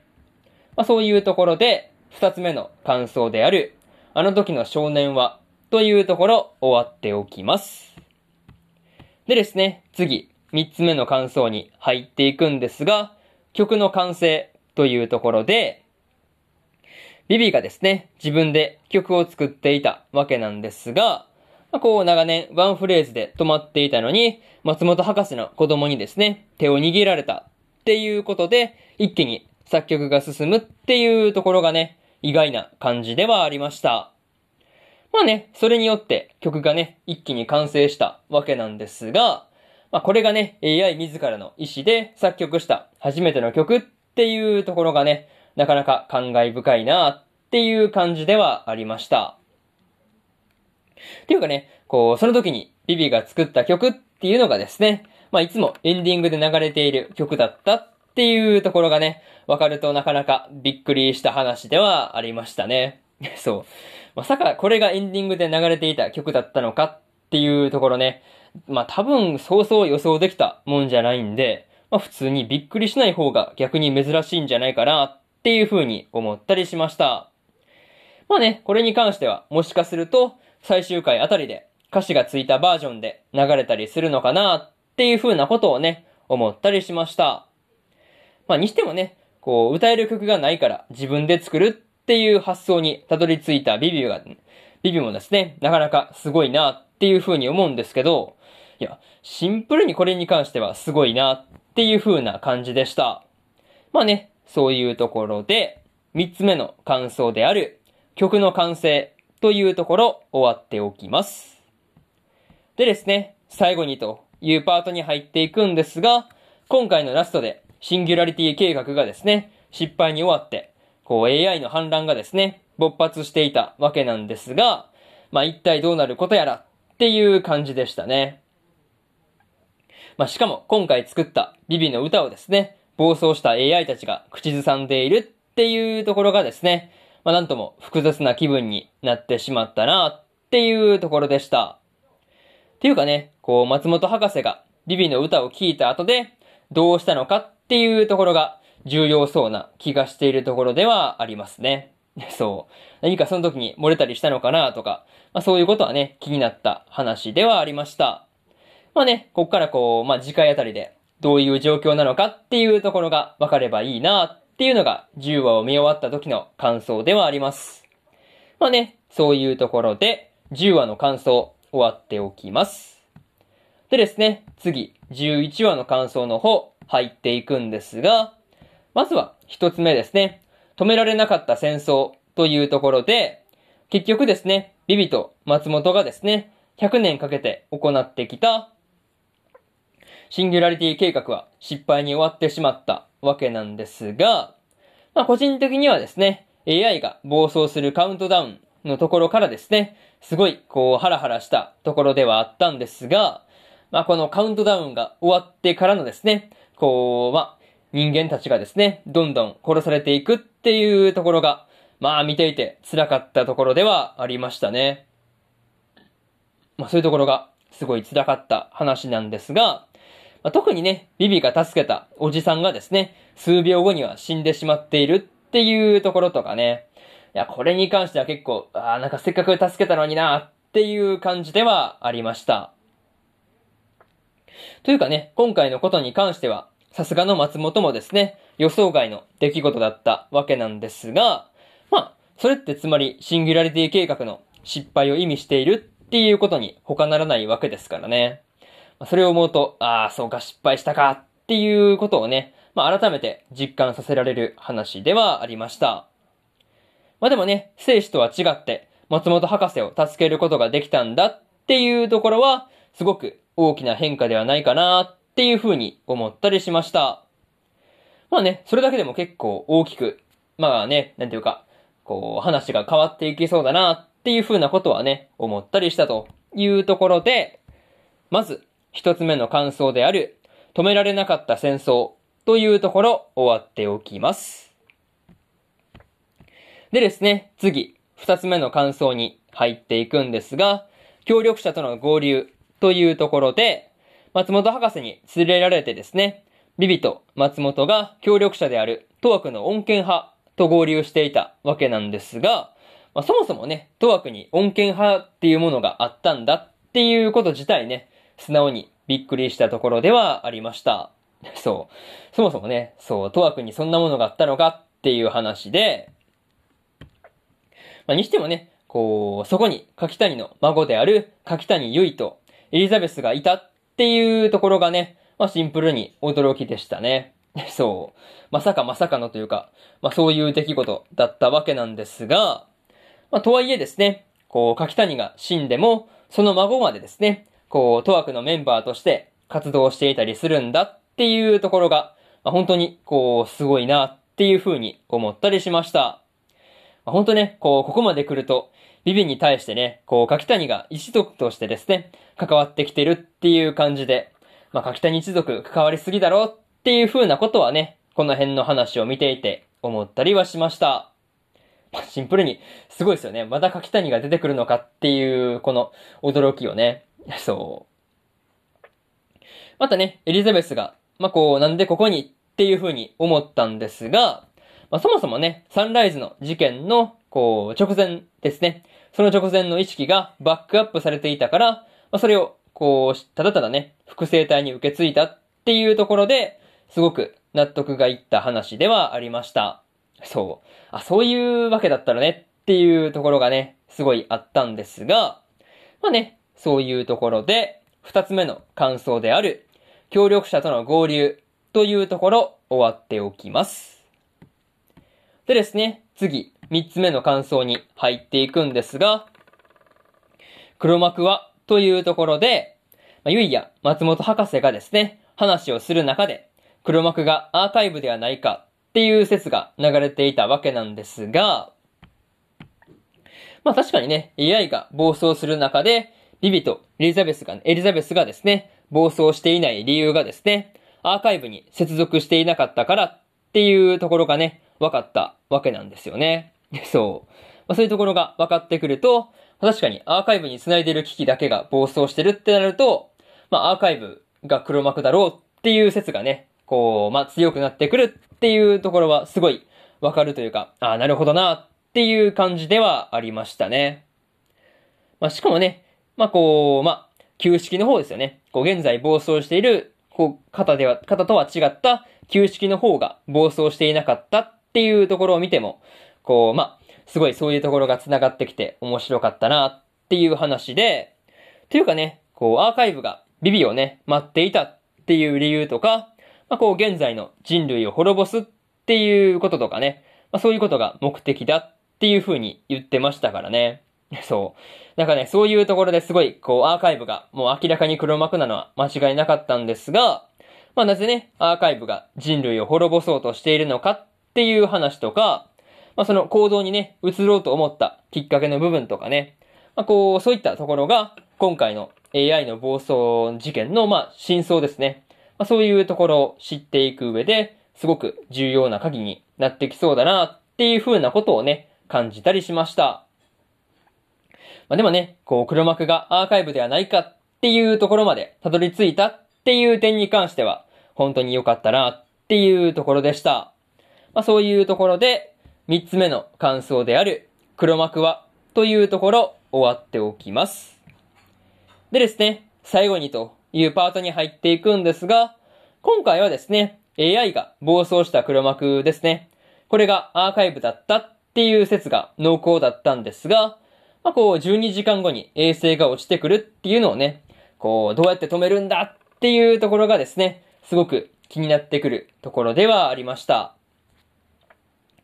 またね、暴走した AI たちが、ビビの歌をね、歌っていたわけなんですが、まあ、その歌を作ったのはですね、こう、アーカイブ上だったわけですから、まあ、その歌をアーカイブが聴いていて、人類を滅ぼそうと決意した的な感じではないかなっていう風なことをね、この11話の時点で勝手に予想したりしていました。まあね、こっからの話の展開がどうなっていくんだろうっていうところが全く読めなかったりするんで、まあすごい、それがね、余計にこう、楽しみにしてくれたなっていう感じがあったんで、引き続き、こう、こっからの話がですね、楽しみだというところで、11話の感想の方、終わっておきます。でですね、12話の感想の方ね、続けて入っていくんですが、まず一つ目ですね、滅ぼす理由というところで、アーカイブがビビにですね、人類を滅ぼす理由を語っていたわけなんですが、まあ、人間がですね、AI に依存し始めたことが原因だったっていうところはね、まあ、シンプルに驚きではありましたね。そう。まさかそんな依存し始めたことがきっかけになってるなんて思わなかったですからね。こればっかりは普通にびっくりしたんですが、またね、こう AI 集合データベースであるアーカイブがですね、稼働したのがそもそも115年前だったっていう話も出ていたわけなんですが、当時のプログラマーたちによってですね、膨大な知識をこうプログラムされたっていうところからね、今に繋がっているっていうところのね、すごいこう描写がちゃんと挟まっていて、すごいそういうところもいいなっていう風に感じましたね。あとはね、こう、ビビと松本が歴史を書き換えているっていうことに気づいて、修正していたっていうのも、まあ、実はアーカイブだったんだよっていうところがね、分かってきて、ああ、マジか。やっぱアーカイブが黒幕だったのかっていうところで、今回の事件に限らず、ずっとこうアーカイブが何かとこう修正の邪魔をしていたんだっていうところがね、まあこうびっくりする話ではありました。ただね、これでオフィーリアの事件の時に柿谷が言っていた刑事ですね。これが一体誰によってこうやられたものだったのかっていうところがはっきりした感じではありました。まあね、そういうところで一つ目の感想である滅ぼす理由というところ終わっておきます。次、二つ目ですね。命令ではなくお願いというところで、ビビたちがですね、アーカイブを何とかするために、荒屋敷にですね、当枠の人たちと一緒に突入していっていたわけなんですが、まあ、ビビとね、松本以外全滅してしまうっていうところが見ていて辛いところではありました。そう。なかなかこれに関しては辛かったんですが、まあ、正直ね、こう、途中まではビビとエリザベスの戦闘能力がですね、まあ、十分高すぎて無双状態だったんで、まあ、全然普通にこれ荒屋敷制圧とか簡単じゃねっていう風に思っていたんですけどね。まあね、こう、そういう簡単に物事は進まないんだぞっていうところを思い知らされた話ではありましたね。またね、こう、トワクのリーダーであるユイも殺されていたわけなんですが、まあ、その直前にですね、エリザベスに友人として、こう、後を託していくっていうところがね、すごいこう、泣けてくる話ではありました。そう。なかなかね、これに関しては泣かない方が無理だったんですが、まあでもね、そのこう、ユイから、こう、後を託されたエリザベスもですね、リビに今度はこう、後を任せてやられていくっていうところが、こう、見ていてね、類戦崩壊者っていう感じでした。そう。いやもうこればっかりはね、すごいこう、後を託していって、なんかこう、リレーみたいな感じだったんですけど、まあこう、だからこそね、こう、託される思いが余計に重いなっていう感じではありました。あとはね、こう、松本に対抗するために、黒い松本をね、向こう側も出してきていたわけなんですが、いや、本当にね、データをどっから持ってきたんだっていうところはね、すごい感じる話ではありました。まあそういうところで、二つ目の感想である、命令ではなくお願いというところ終わっておきます。でですね、次、三つ目の感想に入っていくんですが、間に合わなかったというところで、ビビがですね、改めて時間を戻して、シンギュラリティ計画を遂行するっていうことに決めていたわけなんですが、それで、こう、松本博士が死んでしまうっていうところが悲しいところではありましたね。まあ、こればっかりは仕方がないって言われれば仕方がないんですけど、やっぱりね、松本博士には生きていて欲しかったなっていうのが正直なところではありますね。またね、こう、時間を戻す前に、ビビがですね、歌えなかったっていうことをものすごく悔やんでいたわけなんですが、まあ、こう自分が歌えなかったおかげで未来を変えられなかったわけですからね。まあそれに関しては悔やまない方が無理っていう感じではありました。まあでもね、こうそこですごく落ち込んでいるビビに対して、まあこう、知った激励する松本がですね、まあすごくいいことを言っていたわけなんですが、まあ、個人的にはね、それが一番心がこもってるんじゃないかなっていう風なことを思ったりしました。そう。まあ、心を込めるっていうのはまさにこういうことじゃないかなっていう風なことをですね、すごい松本の話を聞いていて思ったよっていう話ですね。まあ、にしてもね、こう、まあ、そこでビビがね、暴走しなかったのは、まあ、未来の一つをアーカイブがビビに委ねていたからだったんだっていうのが分かった時の、この、なんていうんだね、こう、続々感というか、まあ、すごいこう、続々したわけなんですが、まあ、これに関しては本当にすごかったです。すごかったですね。そう。あ、なるほど、そういうことがあったのかっていうところがね、繋がってくる感じが、本当に良かったなっていうところで、三つ目の感想である、間に合わなかったというところ、終わっておきます。でですね、最後にというパートに入っていくんですが、今回はですね、結構重たい目の話になっていたわけなんですが、まあ AI の暴走がですね、始まってすぐのタイミングに戻したっていうことで、まあここで松本博士が死んでしまうっていうところがめちゃめちゃ辛かったですね。まあ、しかもこの時の松本博士がこう手にね、家族の写真を握ってるっていうところが、まあこれまたね、泣けてくるところではありました。またね、ゆいが自分を殺そうとしている AI に対して、こう、きちんと名前を聞いていくっていうところですね。まあ、そこからね、こう、まあ、なんていうんだろうね、最初から対話しようとしているっていうところが、まあ、こう、まあ、立派だなっていうふうなことを思ったりしました。まあね、こう、そしてですね、次回で最終回っていうことになるんですけど、まあね、こう、ビビが歌えるのか、まあこう、そこが一番重要そうなんで、すごいこう、ドキドキするところではありました。まあそういうところで、12話の感想の方も終わっておきます。まあ、というわけで、えー、チャプター4ですね。チャプター4の方も終わっておくんですが、えー、次、ラストですね。チャプター5の方では、13話の感想と、総集編の感想を喋って、こう、まあ、締めようかなっていう風に思ってるんで、えー、まあ、もう、一つのチャプターですね。も、えー、聞いてみてください。というわけで、えー、チャプター5の方でお会いしましょう。それでは、終わっておきます。それじゃあね。それでは、チャプター5の方、入っていこうと思うんですが、とりあえず、えー、このチャプター5では、13話の感想と、総集編の感想ですね。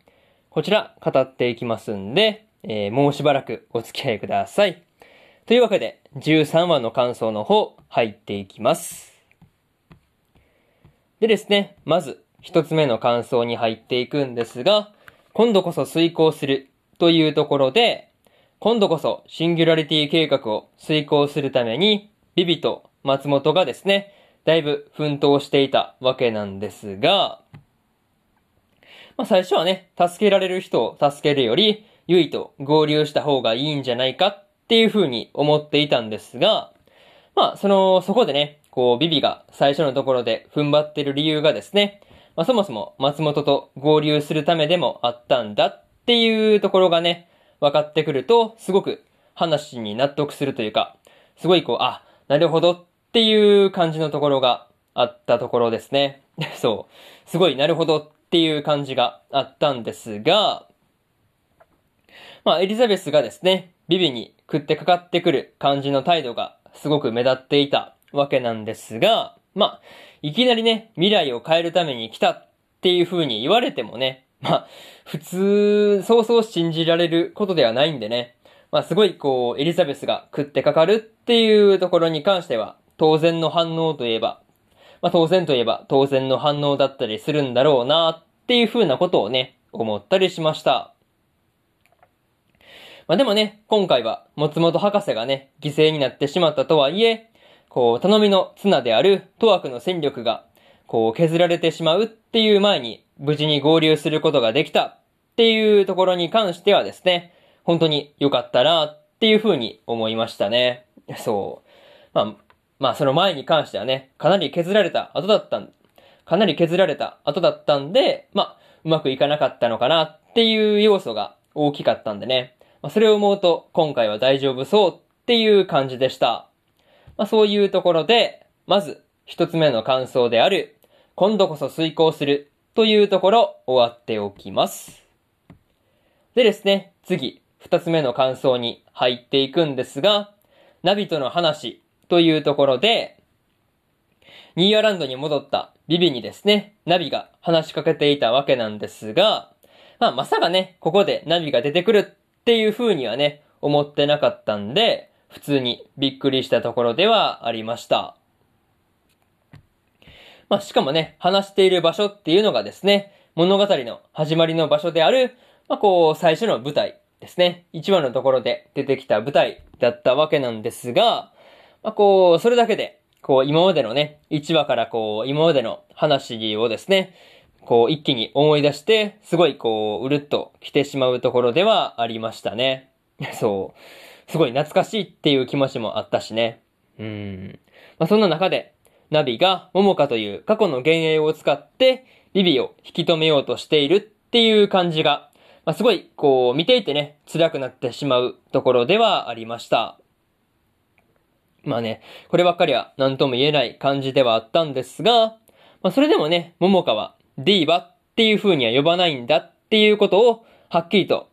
はっきりとですね、ビビが言い切ったっていうところで、もう泣いてしまったらっていうところですね。そう。もう100年前のね、桃香の桃香が自分をどう呼んでいたのかっていうところをですね、すごく、すごくね、正確に覚えていたっていうところです。まあ、ところがね、よく現れていたわけですから、まあ、それを思うとすごい泣けてしまうなっていう話ですね。またね、こう、ニーアランドに向かっていく前のビビと松本の絡みとか、松本の絡みとかもね、見ていて微笑ましいシーンではありました。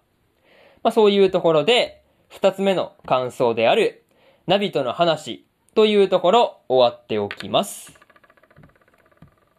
でですね、次、三つ目の感想に入っていくんですが、歌でみんなを幸せにというところで、メインステージにたどり着いたビビがですね、まあ、こう熱唱していたわけなんですが、この時の初めて聞くことになったエンディングの歌詞とかね、まあ、こう、そういう歌詞とかが、すごいこう、回想シーンとかの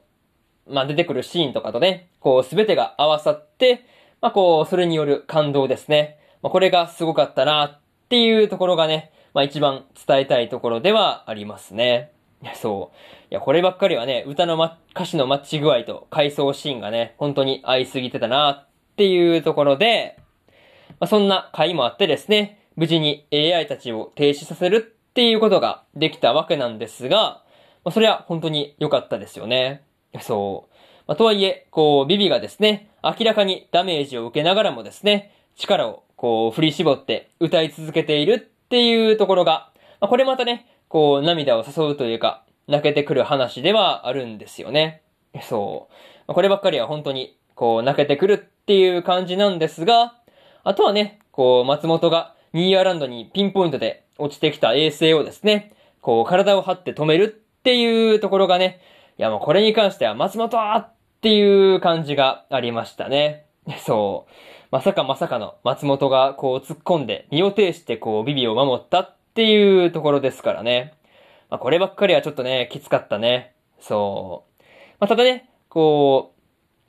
う、ビビ自身もですね、最後まで歌いきれずに倒れてしまったっていうところに関してはですね、すごく惜しかったんですが、まあそれが逆にね、いい雰囲気を出していたっていうこともあって、素晴らしかったなっていうところですね。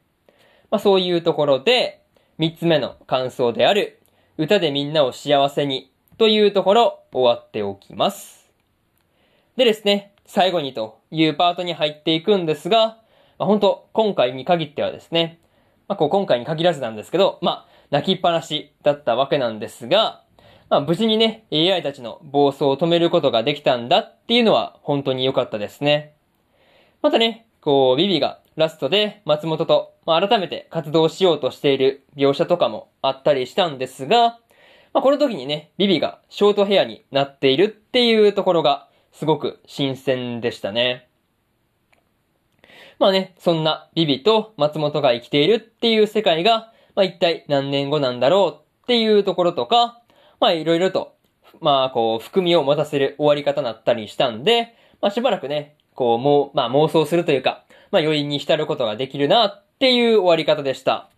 いやでもね、本当にこう、13話まで見てみて、やっぱりね、ビビ、フローライドアイズソングはですね、いや本当に素晴らしいアニメだったなっていうのがね、まあ一番言いたい感想ではあります。まあそういうところで、13話の感想の方ね、終わっておきます。で、えー、そうですね。まあ、総集編の感想の方にね、入っていって、締めに移っていくんですが、えー、まず、一つ目ですね。使命に準じること、というところで、ビビがですね、使命について、いろいろと考えたりしていたわけなんですが、まあ、エステラや、こう、エリザベスがですね、使命に準じて動いていたっていうのを見てですね、こう、徐々にビビの考えとかも、かが、まあ、こう、変わっていくっていうところが、本当に良かったなっていうところなんですよね。やっぱりね、こう、序盤の話ではですね、サンライズでのエステラたちとのね、出会いが特に、こう、ビビの成長につながったんだろうなっていう風なことをね、感じたりしました。まあ、それ以外で、こう、まあ、成長につながった要素であるとすれば、まあ、相川議員を助けるっていうことで、まあ、こう、まあ、助ける中でシンギュラリティ計画のまあ、こう中で、こう、柿谷を助けたっていうことで、なんていうかね、こう、歌でみんなを幸せにするっていう使命に準じていたっていうところもね、こう、そもそもがね、そこがビビが成長していくきっかけになったんじゃないかなっていう風なこともね、思ったりしました。また、こう、出会ってすぐの時のビビと松本の感じもですね、まあ、こう見ていて懐かしく思えてしまったなっていうところでした。まあそういうところで、まず一つ目の感想である、使命に準じることというところ終わっておきます。でですね、次、二つ目の感想に入っていくんですが、もう一人の自分というところで、ビビがですね、メタルフロートでの佐伯博士の、まあ、こう自殺で、まあ、こうディーバという自我がですね、目覚めたんだっていう話だったんですが、本当にね、別人格を別人格を初めて見た時はですね、まあ、一体何事だっていう感じだったのをですね、まあ、すごい思い出させてくれるところではありました。またね、こう、松本とディーバがですね、柿谷との戦いの中でですね、まあ、こう、最初で、最初で最後の共闘ですね。まあ、これをしたんだっていうところとかが、いや、本当に、まあ、文句なしでいい場面だったし、まあね、戦闘の作画とか、まあそういうところも含めてね、素晴らしかったなっていうところを思い出させてくれる、まあそういう場面ではありましたね。うん。まそれと、ディーバがですね、ビビンに対して、こう、未来を任せて消えていくんだっていうところで、まあこう、松本のことをですね、私たちのパートナーっていう風に言っていたりしたんですよね。そう。これがね、めちゃめちゃ個人的に好きだったりするんですよね。そう。ディーバとしても、まあディーバのパートナーであり、まあこうビビとしてのパートナーでもあるっていうところで、松本のことをね、私たちのパートナーっていう風に言ってるわけですからね。まあ、それを思うと、ああ、いいなーっていうところで、すごい言い回しが好きだなっていうところでした。まあ、この辺の話にはですね、ビビが大きく挫折とかをね、味わったりしつつも、こう、また一歩ずつね、進み、まあ、こう、進み出していくっていう感じが、まあ、こう、とてもいいスパイスだったなっていう風なことをね、思った話ではありました。まあね、そういうところで、二つ目の感想である、もう一人の自分というところ終わっておきます。でですね、次、三つ目の感想に入っていくんですが、戦争を止めるためにというところですね。まあ、結果的に AI の反乱を止めることはできなかったわけなんですが、ビビがですね、最後の力を振り絞って停止プログラムをですね、自分で作った曲に乗せて歌うっていうところはですね、まあ、類線崩壊者でしたね。そう。こればっかりは本当にこう泣けてしまうところではあったんですが、まあ、しかもね、この辺の話に関してはですね、松本博士がシンギュラリティ計画を遂行するために犠牲になってしまったんだっていうところもね、かなり泣けてしまった話ではありました。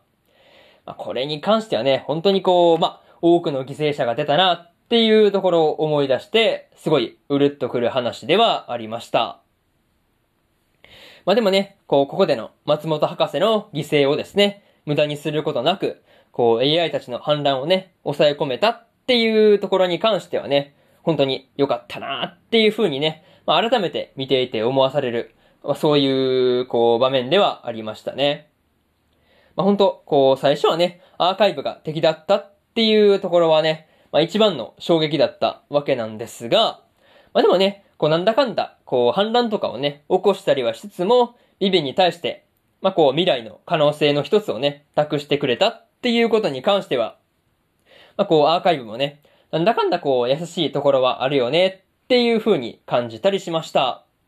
まあでもね、なんかそういうところが、こう本当に見ていてよかったなっていうところで、三つ目の感想である、戦争を止めるためにというところ終わっておきます。でですね、最後にというパートに入っていくんですが、今回は総集編ということで、ビビの100年の旅路をですね、松本のナレーションのもとで振り返っていったわけなんですが、よくね、1話分の長さに収まったなっていう感じでした。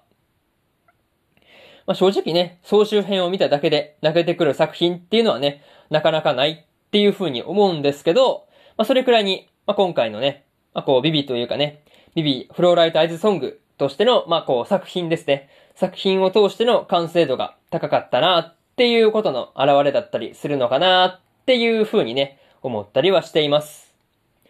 まあね、こう、13話を見終わった後に、まあこう、夢中で、こう、1話から全部見返してしまったわけなんですが、まあ、ただただね、こう、素晴らしいの一言に尽きるなっていう風にね、まあ、改めて感想をね、まあ、思ってしまうというか、まあそういうところがありました。まあね、これでもこう、またね、こう、もう一回機会があれば1話から見直したいなっっていう風に思える作品でした。まあね、そういうところで、ビビフローライトアイズソングの総集編ですね。総集編の感想終わっておきます。まあね、ここまでで、えー、チャプター5というか、今回の特番である、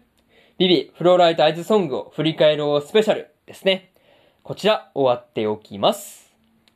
いやー、なかなかとね、もう1時間半以上ですね、永遠喋り続けてるわけなんですが、まあ正直、沼さんのね、喉も限界なんで、まあいい感じに終わってくれたなっていう感じですね。うん。あ、そうだね。あとは最後に、あのー、オープニングですね。 Vivyのオープニングの方、最後にね、こう、 Spotify から引っ張ってきてくっつけてるんで、よかったらそこまでね、聞いてってください。それでは、今回の特番、 Vivy、Fluorite Eye's Song を振り返ろうスペシャル、終わっていきます。なかなかとご清聴いただきありがとうございました。じゃあね、バイバイ